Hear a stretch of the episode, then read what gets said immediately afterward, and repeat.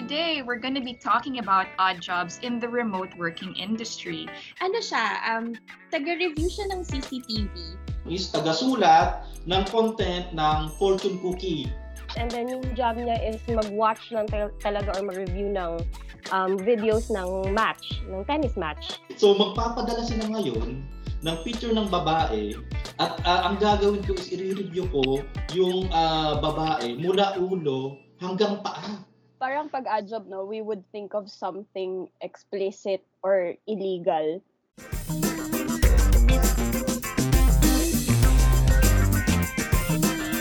Welcome to this week's episode of Remote Staff's Co-Work From Home Buddies podcast. Check out our stories and insights about the evolving work from home landscape from remote work veterans on the company's marketing team. Hello and good afternoon to everybody tuning in to today's episode of Remote Staff's Co-Work From Home podcast. I'm Serena. I'm a content uh, writer for the marketing team, and I'll be helping facilitate today's conversation. So today we have a very interesting topic. So you've all heard of odd jobs, right? You know, like ice cream tasters or hotel bed testers or people who test the water slides at water parks. I'm sure you've heard about all of that. So today we're going to be talking about odd jobs in the remote working industry. And joining us today are six of the lead account officers to tell us all about the weirdest job requests they've received for remote positions. But first, let's start with introducing every single one of them. So Anna, let's start with you. Go ahead. Hi, good afternoon, everyone. Um, I'm Anna Jane, one of the lead account officers. Just a quick background, you know, I started working with remote staff since May 11 of 2021. So this is the first time I worked with this kind of setup. Not totally work from home, but it's different compared you handling agents directly. In this kind of setup, your your staff is working directly with the client. Compared to BPO, um, you're the one who's you know who needs to work on their stats on their performance kind of different but it's more fun working with remote staff so yeah i think it's new for me but definitely more fun with this Thank you, Anna. Now let's hear from Arlene. Go, Hi. Arlene. Good afternoon. Yes, my name is Arlene. Actually, it's Arlene Joy, pero please don't call me Arlene Joy unless you want to be my enemy. So just just always be Arlene, okay? Or else I'll hunt you. No, just kidding. So, yep, I've been with remote staff like since April 6th. Um, I'm actually the third um, lead account officers who joined, um, who was luckily part of um, the choices of Miss Rika. So I'm part of those um, lead account officers who were given um, the chance to work with what we call the clingy clients. There, you'll know more about it a little bit later. So basically, that's it for me. Hi, good afternoon. My name is Chris Everett Inting, but you can call me Eve. So a little background of my name. Um, my father got it from one of his famous uh um famous tennis player, Chris Everett Lloyd. So that's that's his favorite tennis player. So that's why. So that's the background of my name. And then I joined um um remote staff last June 1 so it's it's still I'm in my 3 months pa same goes with siguro kasabay ko si Ana. And then prior R- RS I've been an HR practitioner for for quite some time. So also same goes with other um lead account uh, this is my first full-time work from home setup kasi most of the time nasa office setup ako. And then also first na first time din na client facing kasi um as HR parang more on internal clients lang yung um I've been handling with. So yeah, that's it. Thanks.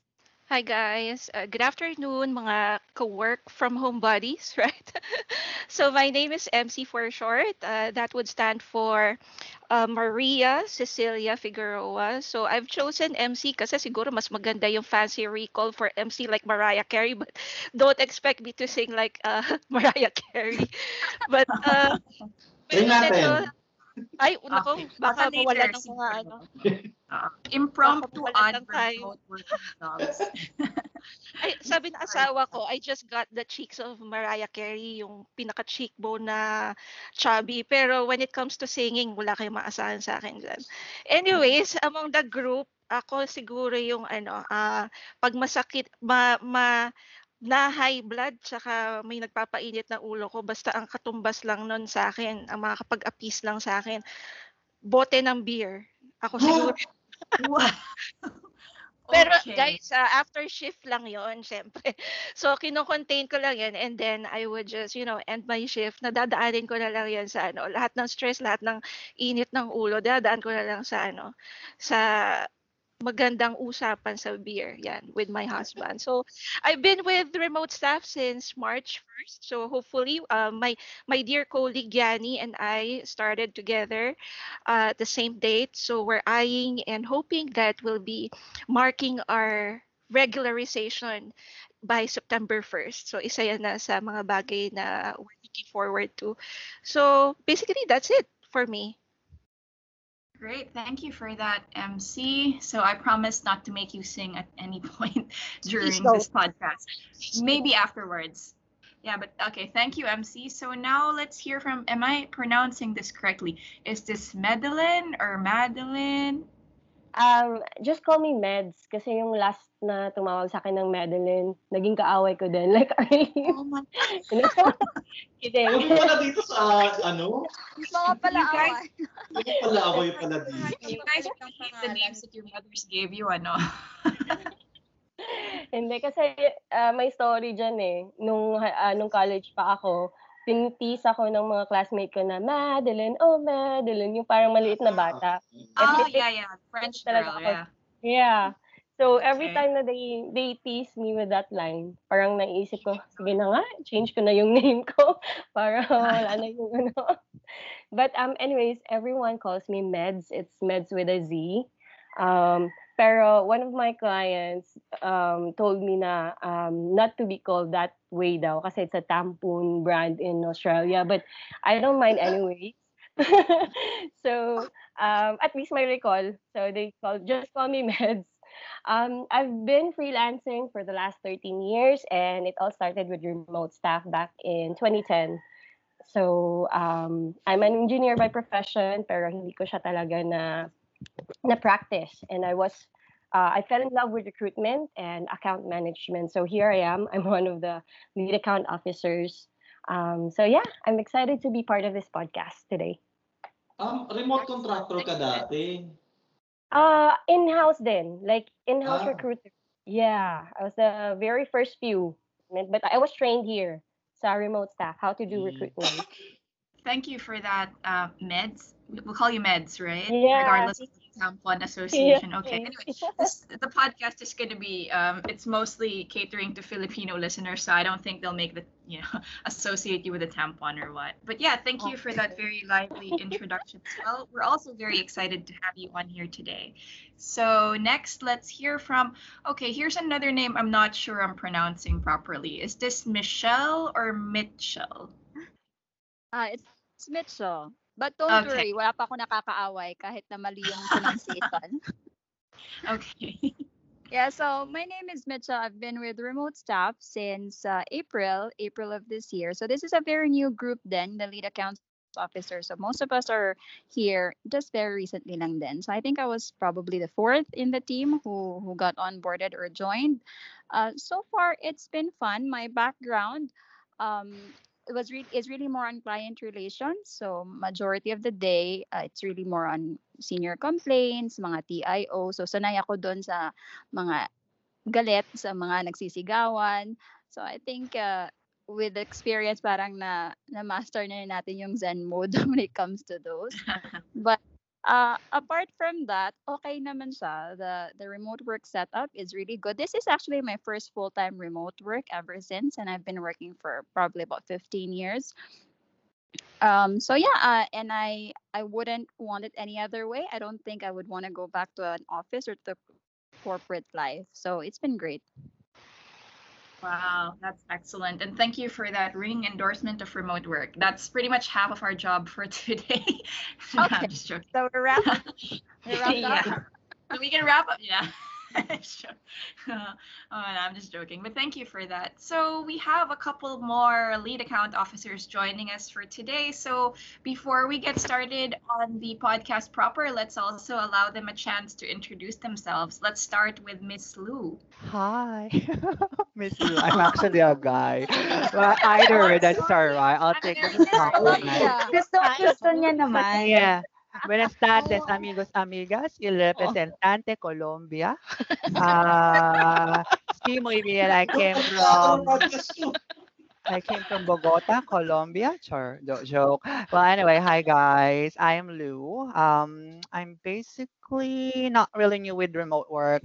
Uh, I came with remote stuff like 2012, although it's just like a, a, almost a year. And I think Mark knows me. Am I Uh, correct? Okay, because I interviewed him, and coincident, we're like back again.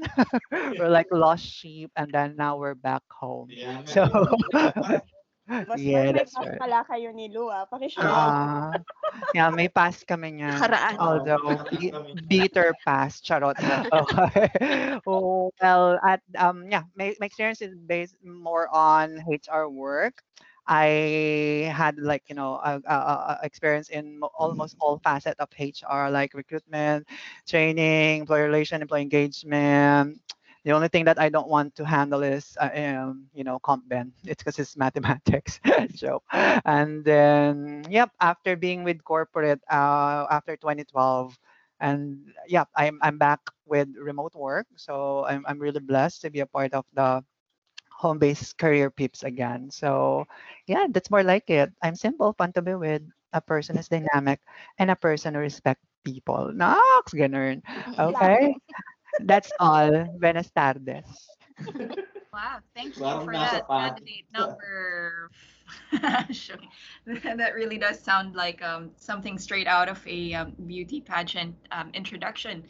Oh, it's a shame we don't have video. anyway, um, for the last lead account officer joining us for today, oh, this is a familiar face. Oh, Oh, very kailangan glad to see you nito. today. Grabe naman to si Boss Mark. Hindi, pero I'm very Ano happy to daw? see Miss Elaine Malonzo, right? Joining us today. Oo, i-interview niya ta ako ni Mark. Yeah. Yes. Hi, hi, Elaine. It's nice to see you again. Yeah, I remember Nice you from my Remit AU days. Yes, of course.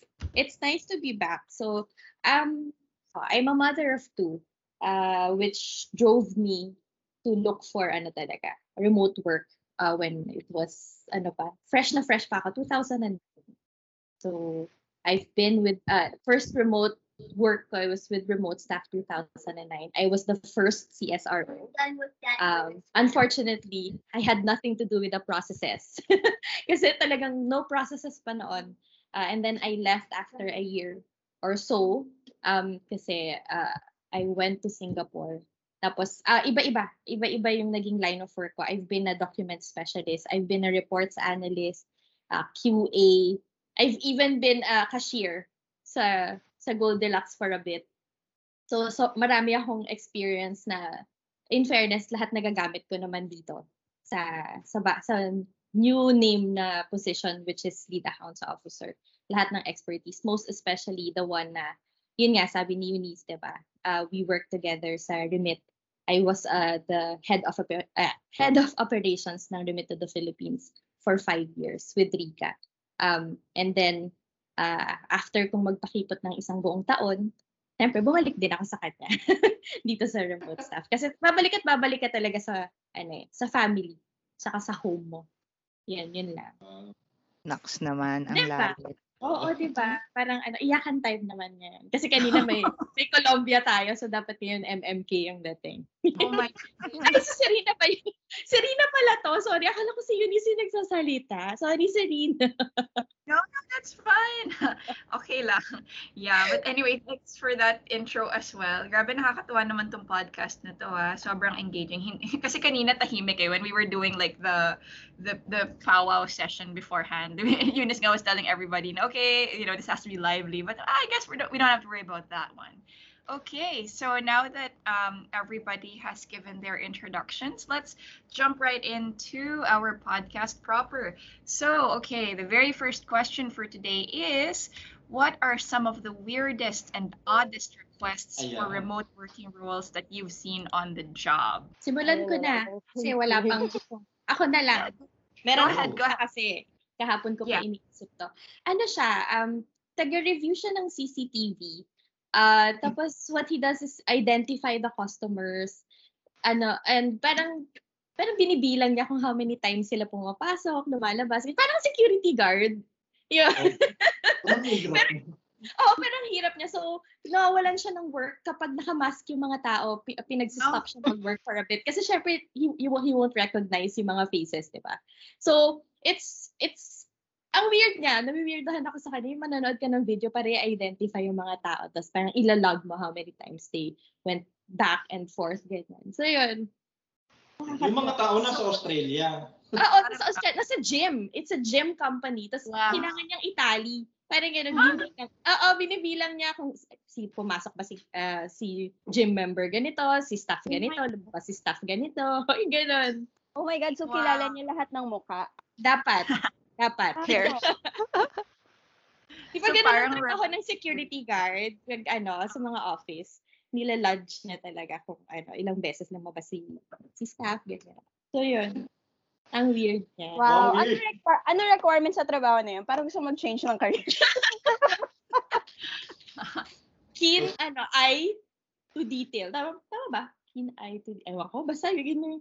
Sa Yes. kailangan keen eye. Oo. Pero ano, 8 hours kang nakakatitig nun sa monitor mo, no? Pag, uh, kung full-time siya, pero sa ngayon, part, eh, part Ah. sorry naman. Part-time Oh. lang siya right now dahil since lang. nag-pandemic. Pero alam ko full-time siya before. Kapag, Naka, naka, naka, ano ka lang, nakatitig ka lang dun sa monitor, tapos may makakita ko na parang, parang hindi ko gusto yung galaw ng isang yun, ah. oh, yung mga galawan na gano'n. Tapos ililista mo, Oo. parang kaduda-duda to. Oo, ah. di ba? Yun. Na, yun yung, Nawiwagtuhan ako kasi bakit hindi na lang sila kumuha ng security guard mismo dun sa ano, sa gym. meron din. Baka para para magtali. Ah, oo, para mag ano. Mag-compare Kasi sila ano, ng notes. Kasi po. daw, Mark, ano, may social distancing, kaya Ah, sa bagay, oo. Saka syempre, mahal ang labor doon. one country apart. Oh, so, oh, ang hirap nun kasi paano kung may ano, ano, ano? paano kung nagkakagulo? So tatawag siya ngayon sa Australia. Siguro. Siguro. Boss, pag- may nagkakagulo, boss. May susuntukan, boss. Wait. Miss Elaine, interested ako. Magkano ba rate ng ano, responsibility guard? Oh my So, God. para lang siyang ano, admin Oh. assistant lang. Kahit ballpark figure lang. Teka, hanapin ko lang siya. Yes. Ko siya. Eunice, I think we're joined today by Yani. Oh, ayun na pala si Oh, Yani. ayan. Go, Yani. Magandang Yani, oh, hapon. pakilala ka lang. Oh. Mababa. Mababa. Nasa almost $9 ano lang siya per hour. Kasama na yung, Pwede na yun. pwede na yon taga Oh. Tititigan ko na sila sa gym. Pwede na sa akin. Ayun yung title nga niya, oh, Surveillance Officer. Oh, di ba? Vegas. Oo, oh, ang galing, di ba? Ayan. Ang galing. Teka lang guys, o, ano ba? Ah, may natira ba dun sa team ninyo? Kasi mga, baka, baka iniwan niyo yung trabaho. Sarado tindahan. Sarado Ah, sarado ba ngayon? Yes. Sabi Baka namin pa kami. sila. Ikaw pala nasa podcast. So, ayan na dito si Yani. O, Yani, kumusta ka na? Okay naman po, pasensya na I'm late. I just was in a call with Miss Trina in a client. Sorry. Okay lang yan. Ayan, pakilala ka ng konti. Ano bang kailangan description? Ah, Anyways, hindi, sige. Hindi. Hi everyone. Um, I'm Yani. I've been with the team for, yeah, almost konting kembot na lang, six months na. So, yeah, um, I'm currently based here in San Pedro, Laguna. Uh, so that, basically that's it. I mean, thank you. Thank you for um, having us for this podcast, guys. Thank you. ayan. Thank you. Ah, may, ah, may, may, may tiri-eyed pa yan si Yani. Thank you for having us. Oo, may flying kiss pa yan, girl. Nice. So, ayan, other odd jobs na natanggap ninyo. From the clients, ha? Na request. Yeah, request Oh, for na-request. Ako po may isa. Um, So, uh, may client ako na nag-request ng isang um, professional tennis player. Um, What? Oo, yeah. What do you mean? Remote tennis player? Yes, and then yung job niya is mag-watch lang tal- talaga or mag-review ng um, videos ng match, ng tennis match. Yun lang yung, Oh, that was oo, back in 2011, uh, if I'm not Kailangan ba niya mistaken. mag-provide ng commentary or something? Or manunood lang talaga siya? Um, manonood and at the same time, um, i- ilalog niya kung ano yung mali sa stroke ni ah, ni tennis player na nakita niya sa video. Oo. And then, yung recommendation will be coming from the client who's based in Australia. Yung client kasi niya is an athletic coach. So, Ah, oo, parang gusto nila ng, yeah, parang gusto nila ng um, another Mm. point of view kung ano yung ah, feeling mo na mali dito, bakit nag, nagka-injury injury si, ah, si athlete, Ah, parang ganun po. Pero malaki yung rate nun. Oh, I bet. spill, spill the tea. yeah. Ah, basta malaki talaga. Like, ah, parang ka-level ng mga web developers. Parang ganun. Kasi, um, Uy, oo, pwede na yun. O, hindi Oo, alam ng specialized listeners natin yung mga yan ah. Kaya kailangan nating maging mm Tayo tayo tayo nagkakaintindihan tayo. sige, it's, it's up to them to do their research siguro. Pero maganda yung ano, yung ah, pay and um, it lasted for a couple of years. Wow. Wow. Big at all. Or sa bagay, Mm. siguro kasi they're, they're paying for the expertise na rin. Maybe that's why they're, Oo. Mm. di ba? Tsaka Pero- syempre may naman maghanap ng pro tennis player na, yun nga, na may time, tsaka yung willing gawin yan. Kasi Mm. most pro tennis players usually go into coaching themselves, busy na rin yung mga yan. So siguro kaya mataas yung bayad. Oo. Tsaka in a way, technical din. Di ba? Oo, yes. O, syempre, kasi not not everybody can do that job naman. Oo. Lalagay mo doon, nag-backhand siya sa ganito, 90, 90, ang, ano, 90 degree angle. So it's not effective na panlaban sa forehand. I, I don't even know what any of that means. So, you know, I'm just Wala, gagawa ko rin lang. Ah, okay. O pero pwede na, baka ma-convince yung client. Oo. Kung naghahanap pa rin ba sila, baka ma- mag-change career na rin si Boss Mark. Huwag yung sabihin doon sa, ano, ah, doon sa surveillance officer, baka lumipat. Oo nga, parehong nanonood ng video. Ah, baka, ganun din naman trabaho ko doon, manonood doon na lang ako. Ayan, sino pa? Ayan. That's very, pa. that's related to yung i-share mo mamaya na experience, yung pag-assess. Pero uh, well, more on that later. Yeah. So thank you for thank you for that, Meds. Is there anyone else who would like to share a weird or odd job request they've gotten? Yung sa akin, I, I do have uh, two contractors under one client. Similar din doon kay uh, Elaine na uh, more of surveillance. They were called uh, remote monitoring staff. So they monitor yung CCTV, but basically their main market or clientele or construction sites. So they need to protect lahat ng mga items in the property, most especially beyond the operation or the working schedule ng mga construction workers. So pagka merong nakita si uh, remote or si surveillance officer na intrusion sa property, they would turn on the speaker tapos kakausapin niya, they would call the attention of the person like hey who who are you? Why are you in this property? Kasi kumbaga uh, ano eh, may accountability, may liability si si client for every item na mawawala do sa property during the time na sinasurveillance siya. So that's basically the main uh, uh, role nila. So 20, 12 hours silang nagmo-monitor.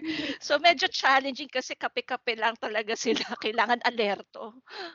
So yun yung ano, yun yung trabaho nila. That's uh, the core their core role dun sa sa client.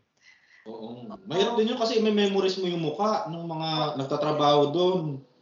So, Tsaka they would call, they would actually, syempre, merong iba magsasabi, like, hey, I'm this, I know this, the owner of this property. Pwede siyang, ano, di ba, i-claim lang, mapagpanggap or nag, ah, di ba, nagpapanggap lang. So, to to verify the ver- veracity of the information na sinabi nung intruder dun sa sa sa property, they would call the owner of the property to verify like hey there's someone in your property at this time sabi niya ito daw yung name niya so the the client will actually their customers would actually attest yes, ah, I know that person, pinapunta ko dyan, or may pinakuha ako, pero pagka talagang hindi kilala, they would need, this is the interesting part, so they would need to call the, the police, parang they would, the, the surveillance officer would just need to dial up the number to call, you know, assistance from the police. Pero dun sa end of day report kasi, I'm getting the end of day report from these um, surveillance officers. Wala pa namang dumating sa sa point na napatawag talaga ng police no?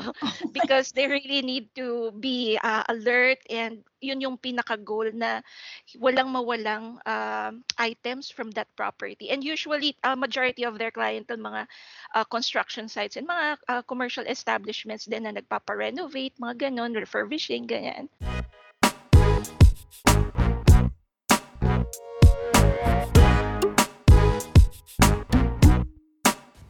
Gusto mo bang kumita kahit may lockdown? Mag-work from home. Sali na sa Remote Staff. Visit us at www.remotestaff.ph today to get started.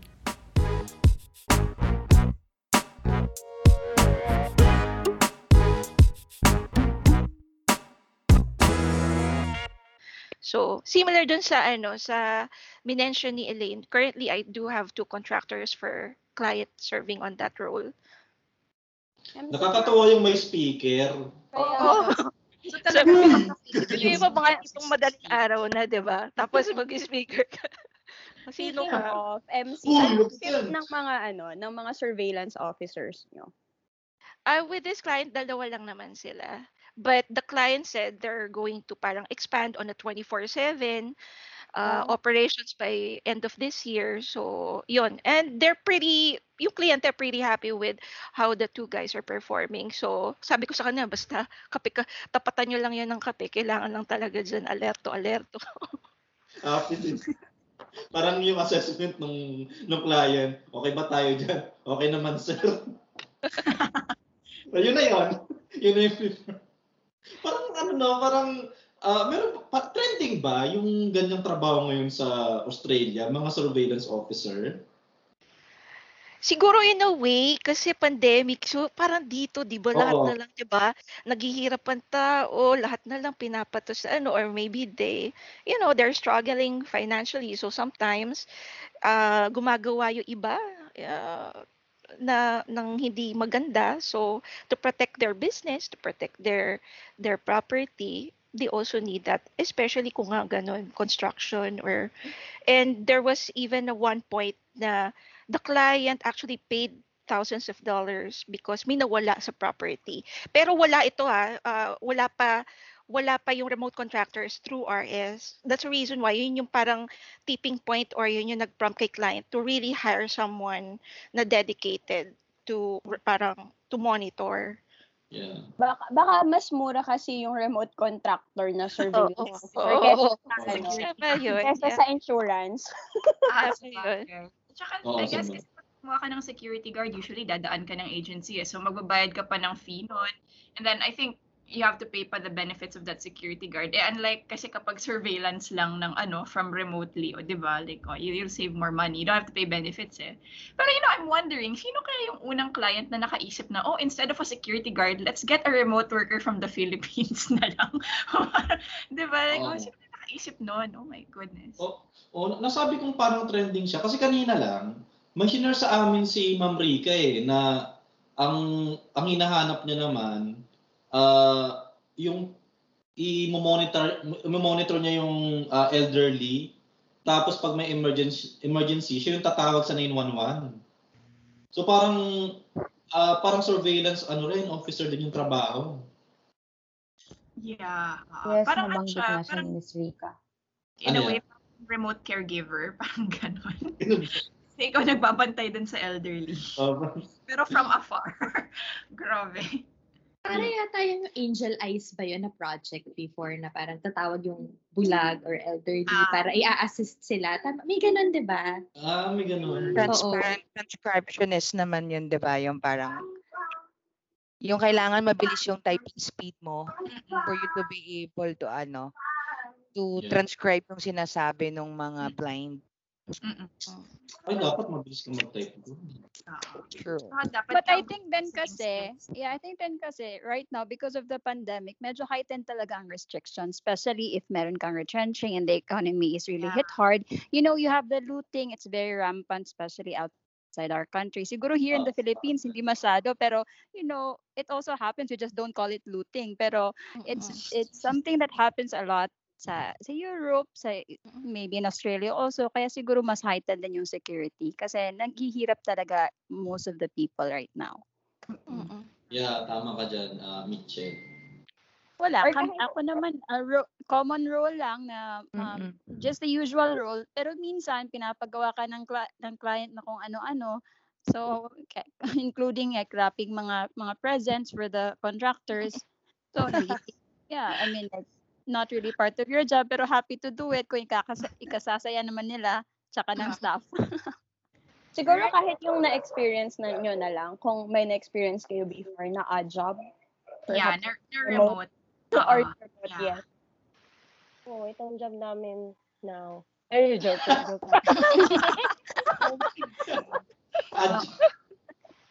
so, yung lao, sobrang odd. So, Pero meron ako dati, um, Sir Mark, um, maminisi, um, mystery shopper ako ng isang um, Ayan, company. Oo, hindi ko alam na pwede pala siyang gawin. So, nagchat-chat ako sa website nila gamit yung VPN. Ah, binibigyan ako ng instructions and then yung atake ng um, pag inquire ko sa sa website, iba-iba. Merong parang irate ako, merong parang interested masyado, merong yung matagal mag-respond sa sa chat agent, parang ganun po. And then binabayaran ako ah, dati per chat, per completed chat. Parang ganun. Parang siyang part of their market research. ah, Yeah. parang ganun. Ah, Naka-encounter ako niyan. May namita akong ano, Australian before na nag-set ng ng seminar dito sa Philippines. Tapos diniscuss niya yan, naghahanap daw sila mystery shopper. So I thought, ano to, bibili ng Chanel, bibili ng Louis Vuitton, ganyan.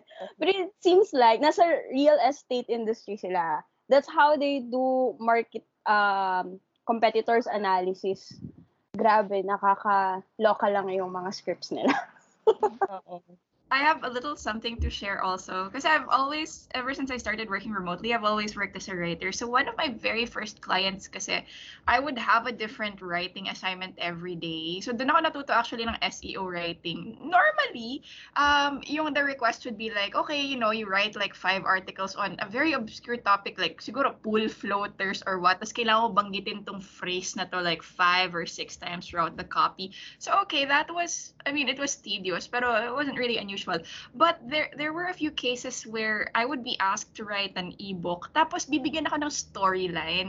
Nung una, medyo tame pa, parang okay, um, love between teenagers, ganyan. Yung, eh, tapos biglang may nag-request ng story na, oh, I want you to write a story na, ano siya, medyo may pagka-X-rated. Tapos it featured Donald Trump. So sabi ko, bro, Oh my God. Ano nga, I think there was one storyline that I turned down kasi it got, ano na, like, um, the uh, the the topic wasn't something I was morally comfortable with.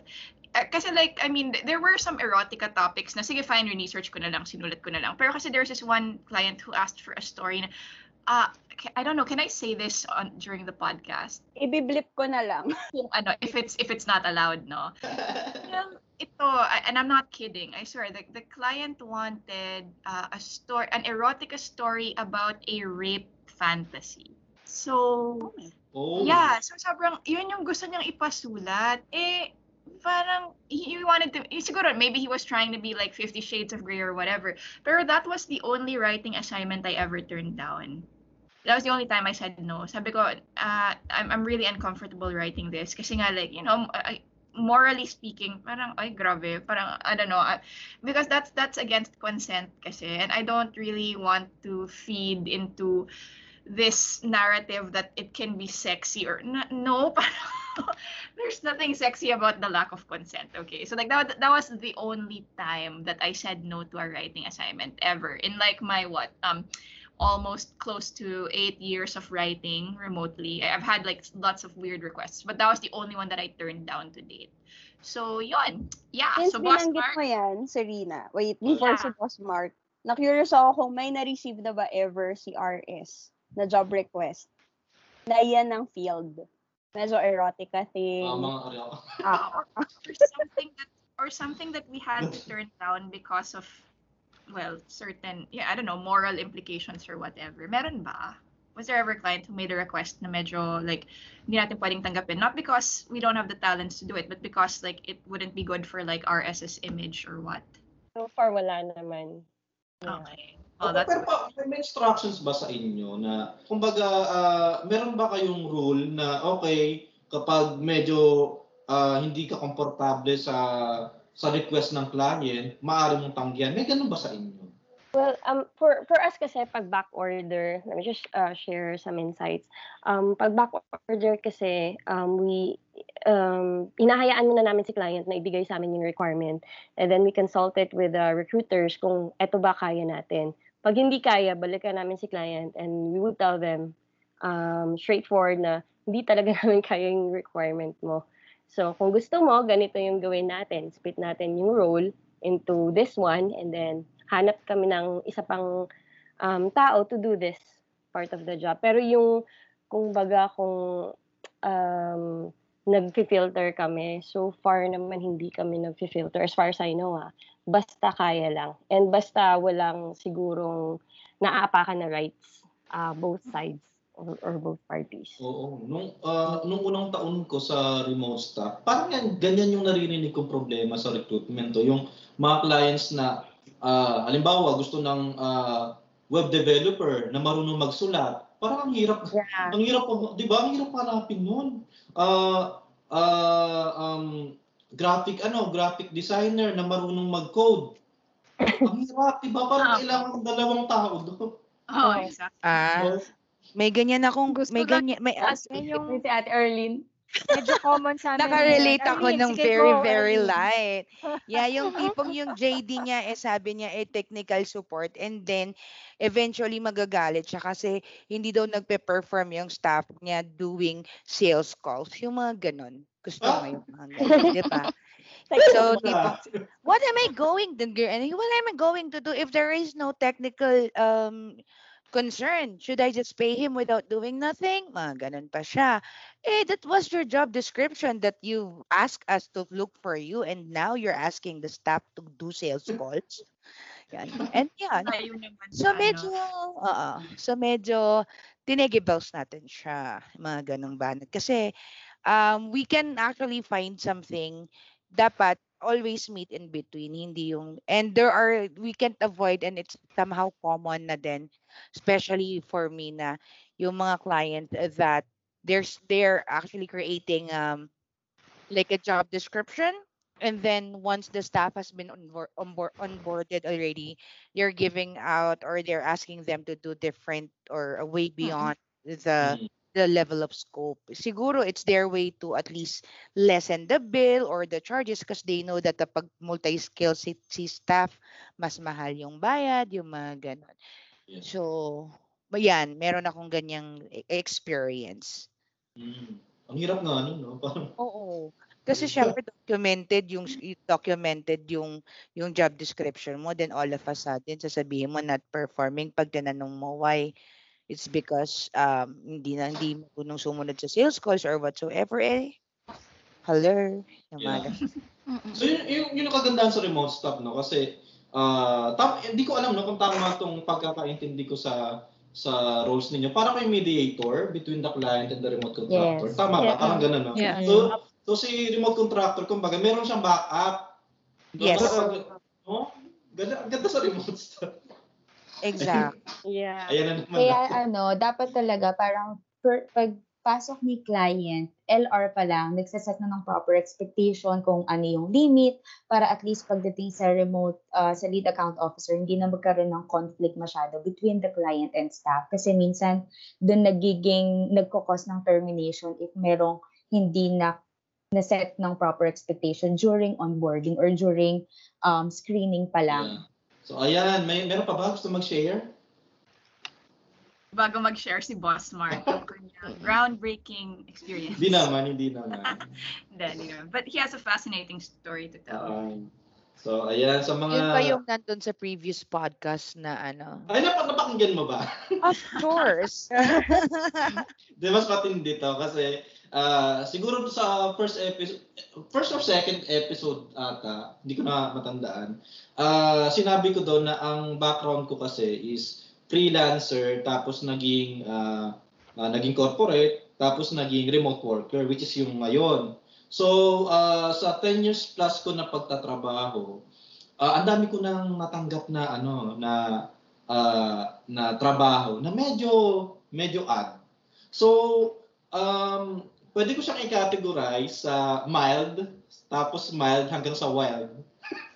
so mag, parang naya parang naiya nga akong ikwento yung ano, ikwento yung sa ah, sa wild part kasi basta mamaya malalaman nyo. So, ah, nag-start ako as a writer, writer talaga ako. So lahat ng naging task ko ay ah, ay ah, may connection sa pagsusulat at pagre-research. So, isa sa mga naging ah, unang company ko is isang gaming company, no. So, ang ah, trabaho ko noon is ah, gumawa ng storyline.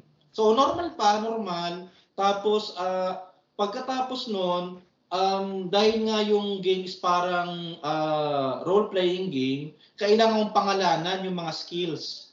So, araw-araw, yun yung ginagawa ko, magpangalan ng skills ng mga characters. So, yun parang, para sa akin napaka-add na ah, kailangan ko pangalanan yung mga ano, yung mga gagawin ng character. Tapos isang isa pang ad na job na natanggap ko noon is tagasulat ng content ng fortune cookie.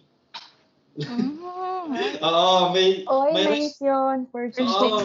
Oo nga, ikaw pala yun. uh, may, Ikaw pala yung taga-type noon, yung nag, ah, ano, yung na- nagpapaniwala sa amin na ganun yung magiging future na.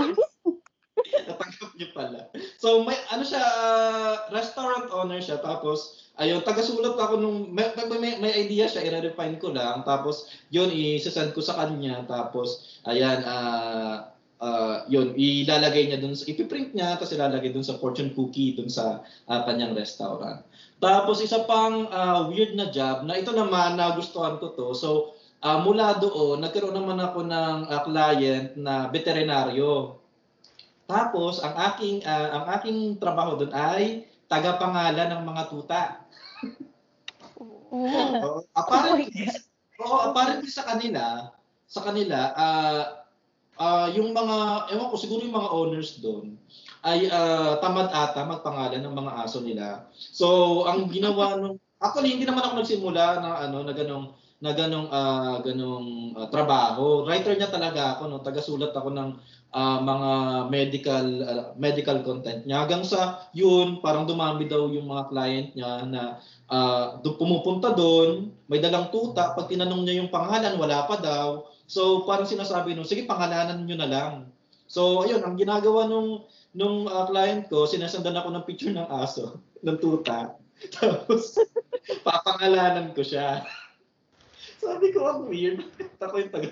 So, buong ano ko, buong araw ko yun lang ginagawa ko. Okay, kulay brown ka, so brownie. Wait, Napakahirap. Ganyang, ganyang trabaho ngayon. Kasi baka yung mga nakikinig sa atin, baka, baka isipin nila, existing pa, yan yung hanapin nilang work. Tagapangalan ng aso. Ah,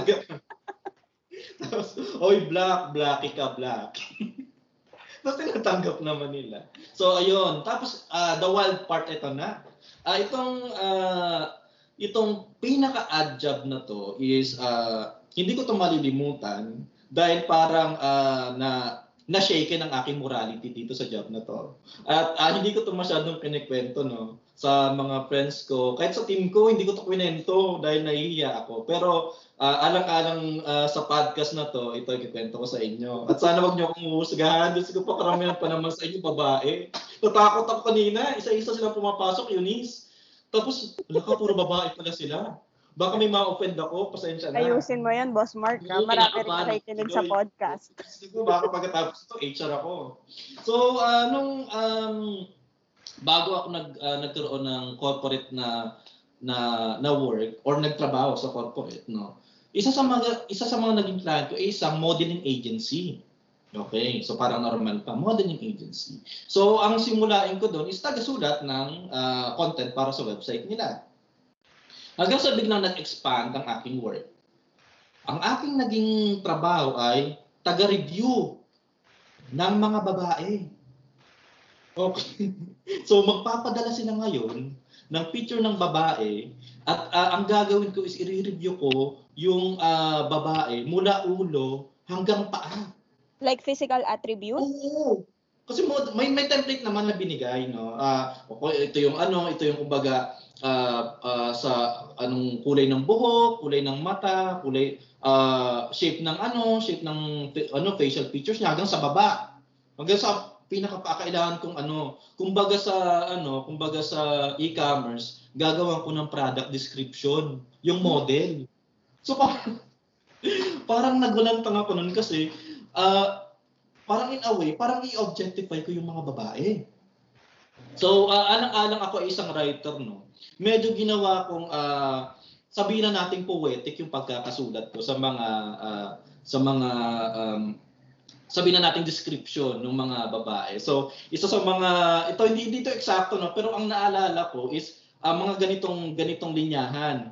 Parang, ah, her hazel eyes will remind you of the hot afternoon when you walk through the brown fields. Mga ganyan.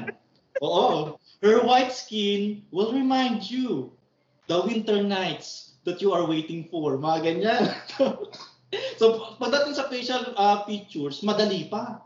Pagdating dun sa baba, ako dun, dun, dun na ano, dun na, dun na medyo challenging na yon, medyo challenging na. So, minsan, uh, the shape of her breasts remind you, uh, will remind you of two mountains hiding their secret. Mga ganyan. Tapos, Alam ang Mark, naka, nakapikit ako ngayon sa hawak ko yung noo ko. stress ako sa kwento.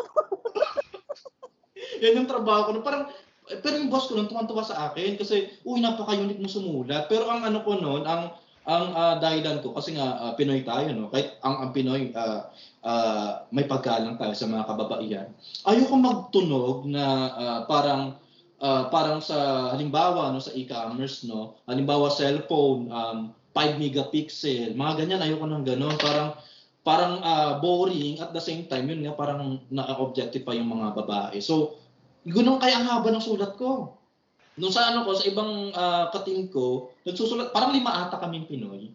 Yun lang color of the eyes green um, shape ng ganito ganyan gan- ganito ganyan. Size ano ah, yung mga sizes ng babae ganun lang yung susulat. Pero sa akin, pero sa akin parang ano parang essay. So tuwang-tuwa sa akin yung ano yung aking boss dahil ah, unique daw. Tapos ang matindi niyan ah, guys ginagawa ko siya. Wala pa akong computer computer noon sa bahay ginagawa ko siya sa computer shop so noon hindi pa uso ang hindi pa uso ang ah, Google Drive ang papadala na ako sa email ng ah, picture ng babae Ah, Siyempre, model. Mga model sila. Alam niyo naman mga suot ng model. Minsan nga wala pang suot. Minsan nakikita ko may ano, may mga may mga nanonood sa likod. Buti hindi ka na-raid ng NBI, ano? Na-curious Sabi nun- lang naman sila, Mark. Mga bata. Parang isang bata pa, yan, laki oh. Sabi ko, uy. Trabaho ko to, uy. Tapos yung, yung nagbabantay ng computeran, parang parang ano parang iba na rin yung tingin sa akin eh. Tuwing pupunta ka doon kasi 4 hours lang naman yun and uh, anong oras papasok ko nun? Parang mga ano ata, mga alas 6 ng hapon. Kasi uh, wala na akong ginagawa sa bahay nun. Tuwing pasok ko nun sa computer shop, parang kasama na ng tingin sa akin ng nagbabantay. I think dahil dyan sa kwento mo, Boss Mark, nagkakaro nagkaroon ng stain yung yung stigma yung tao about work from home before pandemic. Like, what are you really doing when you Oo, work? parang ganun. Oo. Baka nag-upad ka. Oo. Gagawa ka ng odd jobs. Oh, tapos nagkataon noong mga panahon 'yon, nauso sa balita yung mga ah, yung mga nag, nag nagka-cam show. So parang ano, parang ah, kasagsagan noon, parang kaya pag pag nag-ano ako, mula 6 6 to 10 yung aking pasok, ginawa ko siyang mas ano, mas ah, mas kasi 24 hours naman yung 24 hours naman yung computer shop. Ginawa ko siyang parang ah, parang 10, 11, 12, parang 10 to ano, 10 to 2 AM para wala na masyadong tao. So hindi na masyadong nakakaya. Pero yun, yun yung pinaka ad job na ano ko. Diyos ko po, huwag niyo sana akong job, parang pag ad job, no, we would think of something explicit or illegal. I remember may nag-message sa akin dati sa LinkedIn, remote work din to. He was looking for a Facebook um, ads manager na ang ibebenta is medicinal marijuana and hindi siya actually pwede. Pero ang hirap nun kasi it would go against Facebook policy. Tapos hindi ko, hindi ko tinanggap. So that's an odd job, I think. Though it's a Facebook uh, ads type of work. Yung type ng ng product ay for me ah, it's it's something that I won't accept. Ayun. Actually, that was my impression prior me joining remote staff kasi I haven't had actually this is my first um, remote work. Um, well, yung work from home um, setup kasi I started last year yon nung dahil pero technically may, may meron kaming on-site kaya lang dahil nag-pandemic so we are asked to work at home instead. So when I was like looking dun sa online ala, um, late last year, sabi ko, ito ba, na, parang puro networking. Isa yun sa mga napapansin ko. Yung tipong, this is not a job. Yung mga tipong, work from home, work at your own time, mga ganyan. Tapos, um, all you have to do is to copy-paste. Ganon, di ba? Parang, yung pala, when I, when I tried to join, like, kasi may mga meeting-meeting daw or orientation, ay tipong mga palang, may ano pala siya, are you an open-minded person? Yun pala yon yung mga ganon. Isa, yun yung I think for me it's not working yun. May, auto auto ano leave dun sa on, ano na yon sa group na yon. So yung mga ganon. So yeah, that was thank you all for um, sharing some of the most the oddest um, job uh, descriptions, job needs that you've come across. So we're going to wrap up today's podcast with two last follow-up questions. So given that uh, meron na pala ngayon like surveillance, remote surveillance, or you know, parang essentially a remote security guard, or even what Boss Mark mentioned kanina, somebody who's going to call 911 on behalf of an elderly patient. Um, do these remote work positions indicate that more and more people can work remotely in the future? So let's say gusto mong mag-work remotely in the future and you're not and you're not you're not like a graphic designer or writer or an SEO specialist or you know the usual remote positions um what can you do to like what what skills can you offer like if you want to land these odd remote work jobs Sa akin, sa, may meron kasi tayong category ng ah, architect tsaka engineer, no? Ah, nung una, sabi ko, ano to? Nagjo-joke ba yung remote stuff? Ah, architect tsaka engineer, sigurado ba sila? Kasi ang perception ko noon, dapat nasa field sila. Pero after yun nga, after umalis ako tapos nakabalik, na, nakabalik, yung engineer na yun, ah, hindi na siya in general, nakaspecify na sa atin. May Mm. ano na, ang kulang na lang ata sa atin, mechanical engineer. Yung ano. I have I have a staff currently um engineer siya. So more on construction and I just got an email that um, the client is commenting na because of his job um of because of the works of this mechanical engineer ano dumadami yung ano nila ngayon yung sales nila. Nice, So diba? that's really good to hear. Yep, and even and even architects. I had three um architects under my bucket. Um, the other one is um the client is planning to bring him to Australia after the pandemic. Wow, swerte. Oo. Then Ako din meron pala akong ano, quantity surveyor. May ano? O, quantity. Quantity surveyor. Parang hindi ko nga alam I've heard- ano yun. Akala ko, di ba, sa field kapag ganun. Yung mga ganun. Pero I Oo. have one. So, talagang ano na, I think, as long as you can do your job well, um, kaya mo siyang gawin online or even if you're far from from other people. Basta i-enhance mo lang yung skill mo and then be able to sell yourself.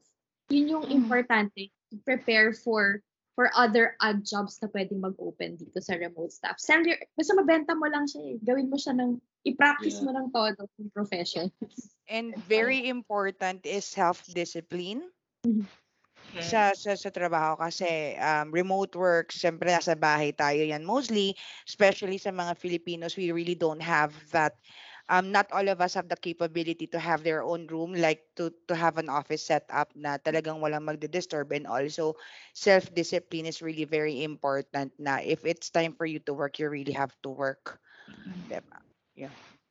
And hindi mahirap mag-work sa remote staff, lalo na Australian clients yung handle. Sobrang babait ng mga clients. Medyo may naliligaw na talagang creamy clients, pero sobrang parang if you're doing your job well, like nasa tama, Mm-mm. okay ka magtrabaho, wala kang magiging problem. Okay. Yeah, oo. Yeah, and I guess siguro the, the time difference also helps, no? Kasi like two hours ahead lang sila eh. So, kumbaga, Yeah. Hindi ka kailangan masyadong magpuyat. And then, you know, you, you don't have to be working while your family is sleeping. So you can still spend time with them like after work. So there's that. And I, I heard that um, on the whole, though, Australian clients tend to be more laid back than Yes. other Western clients, like say Americans or, or British. They're not Yes. as Yes, sila chill ganun they ka- are. Yeah. And I think like that's that's one of the best things like working with remote staff Sila kasi yung nag-a-adjust. yes, oo. ayun, na at Ah, least talaga? kasi yung hindi ka naman They are. titigan ng client mo. Oo. yung culture nila is almost parang sa atin um, when it comes to family pag sinabi mo na it's you're you're, you're uh, dealing some um family problems or challenges with the family and so on wala silang walang pang, pagdadalawang isip go sila diyan susuportahan ka nila basta for the family ganun sila talaga ka Yes. hindi katulad ng US na mama I'm, I'm not really saying in general but um yeah Australians are way way uh, more considerate when it comes to to their their to their staff. Ay, isa sigurong maganda na dito sa sa remote staff is that it's balanced na merong Chris and merong Rika na nababalance siya pareho yung tipong alam mo yun Mm, balance Filipino and Australian culture na nandyan pa rin. Even though si Rika is nandun na sa Australia, based na siya, and most likely, yung cultures na in, ina-adapt niya is more on um, being an Australian, pero nandun pa rin sa puso niya yung pagiging Filipina, and that makes remote staff better. add ko lang uh, very quickly kasi I have friends and as an engineer um I have some colleagues then from my previous uh, corporate job na who are still skeptical or parang um hindi sila sure. They still have reservations about working from home. Now kahit siguro ano yung yung ano mo yung profession mo as long as you're willing to um, embrace the work from home setup ma- marami talagang jobs um, you just have to do your research and also to um, bank on learning new stuff or new tools. Kasi meron akong um, engineer sa bucket ko. Lahat sila um, electrical engineers um, pero uh, they act like a draft person parang Mhm. nag-AutoCAD sila for their clients so if you're an engineer meron nga akong kilala na doctor but she's working at night as a medical VA yung parang um, high-end medical VA. So, any profession naman as long as you're um, open to the idea of working from home and uh, start ano, establishing your profile na online uh, sa, sa website ng remote staff. So, yun lang. Ah, oo. Ang ating mga nagagandahang ah, lead account officers. Yes, very true. All right, so thank you everybody for joining today's co-work from home podcast episode. I hope that everybody who's listening in today was able to get very um, useful insights from what we talked about today. Um, so yeah, I just wanted to point out that uh, everybody there who wants to try remote work but doesn't have the usual qualifications, um, as our guest speakers today have said, um, don't lose hope and just keep expanding your um, your skill set and your portfolio and there's definitely going to be a remote opportunity for you in the future as we've seen so yeah and um, we'd like to thank everybody who joined us today anna arlene eve mc meds Mitchell, Lou, Elaine, and Yanni. Uh, hopefully, I didn't pronounce anyone's names that would make them pick a fight with me after this. So, yeah, sana wala namang mga away sa akin pagkatapos. yeah, anyway, but I think that just about covers it. Um, don't forget to visit us at remotestaff.ph um, if you'd like to see uh, what openings we currently have and if you'd want to try remote working for yourself as well. So once again, this is Serena, the content writer from the marketing team, um, bidding everybody a good afternoon and wishing everyone to stay safe and healthy. Ayan, ito naman si Mark, ang inyong supladong SEO. Maraming salamat sa inyo mga kapatid. At si Eunice, ang inyong social media marketer. Maraming salamat. Bye, guys! Thank you. Bye. Thank you. Thank you. Bye. Thank you for listening to this week's Co-work from Home Buddies podcast. Tune in again next week for more stories and insights about the evolving remote work landscape. Don't forget to join the after podcast conversation at the Remote Staff Job Seeker group on Facebook. See you there. All opinions and views expressed in the following episode may not necessarily reflect those of remote staff, its affiliates, or customers. Please be guided.